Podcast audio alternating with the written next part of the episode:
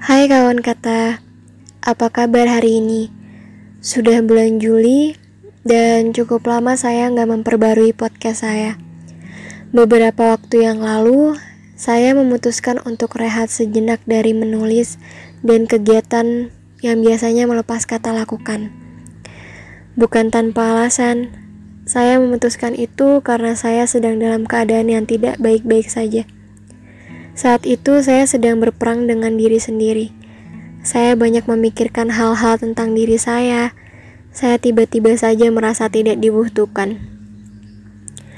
Tapi saya kembali seperti hari ini. Saya berterima kasih pada kalian yang mau mengerti dan selalu mendukung saya sepenuh hati. Ngomong-ngomong, kemarin saya sempat bertanya pada kawan kata di question Instagram. Saya menanyakan, pada saat terpuruk, kalian lebih butuh didengarkan atau dinasehati. Mungkin benar, kalau beberapa cerita memang gak butuh nasihat, karena kadang cerita itu cuma butuh tempat. Mungkin juga benar, kalau memendam sendiri dan introspeksi kadang adalah cara paling baik untuk membuat diri kita membaik. Atau benar juga kalau bercerita dan mendapat solusi dari mereka membuat kita jadi lebih lega. Intinya, semua manusia punya cara menghadapi kondisi di mana mereka sulit untuk mengerti. Ya, benar. Tempat cerita pertama bagi manusia adalah Tuhan. Tapi Tuhan gak pernah melarang kita untuk bercerita pada manusia lainnya. Tuhan menenangkan dan barangkali bercerita pada orang lain atau introspeksi jadi cara yang melegakan. Yang salah adalah ketika terpuruk, kita diam dan membiarkan tanpa aksi dan solusi dari diri sendiri maupun orang lain.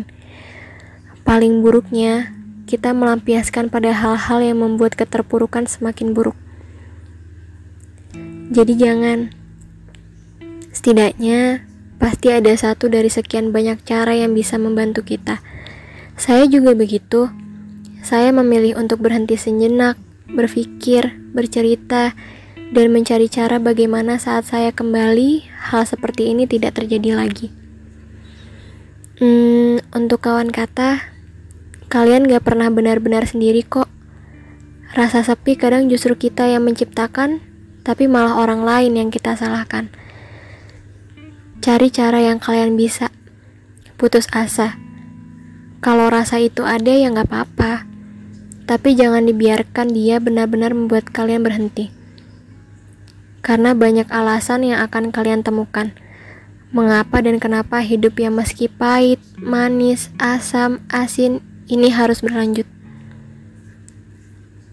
Mungkin cukup sekian podcast saya kali ini. Salam sayang melepas kata. Sampai jumpa di podcast yang lainnya. Terima kasih.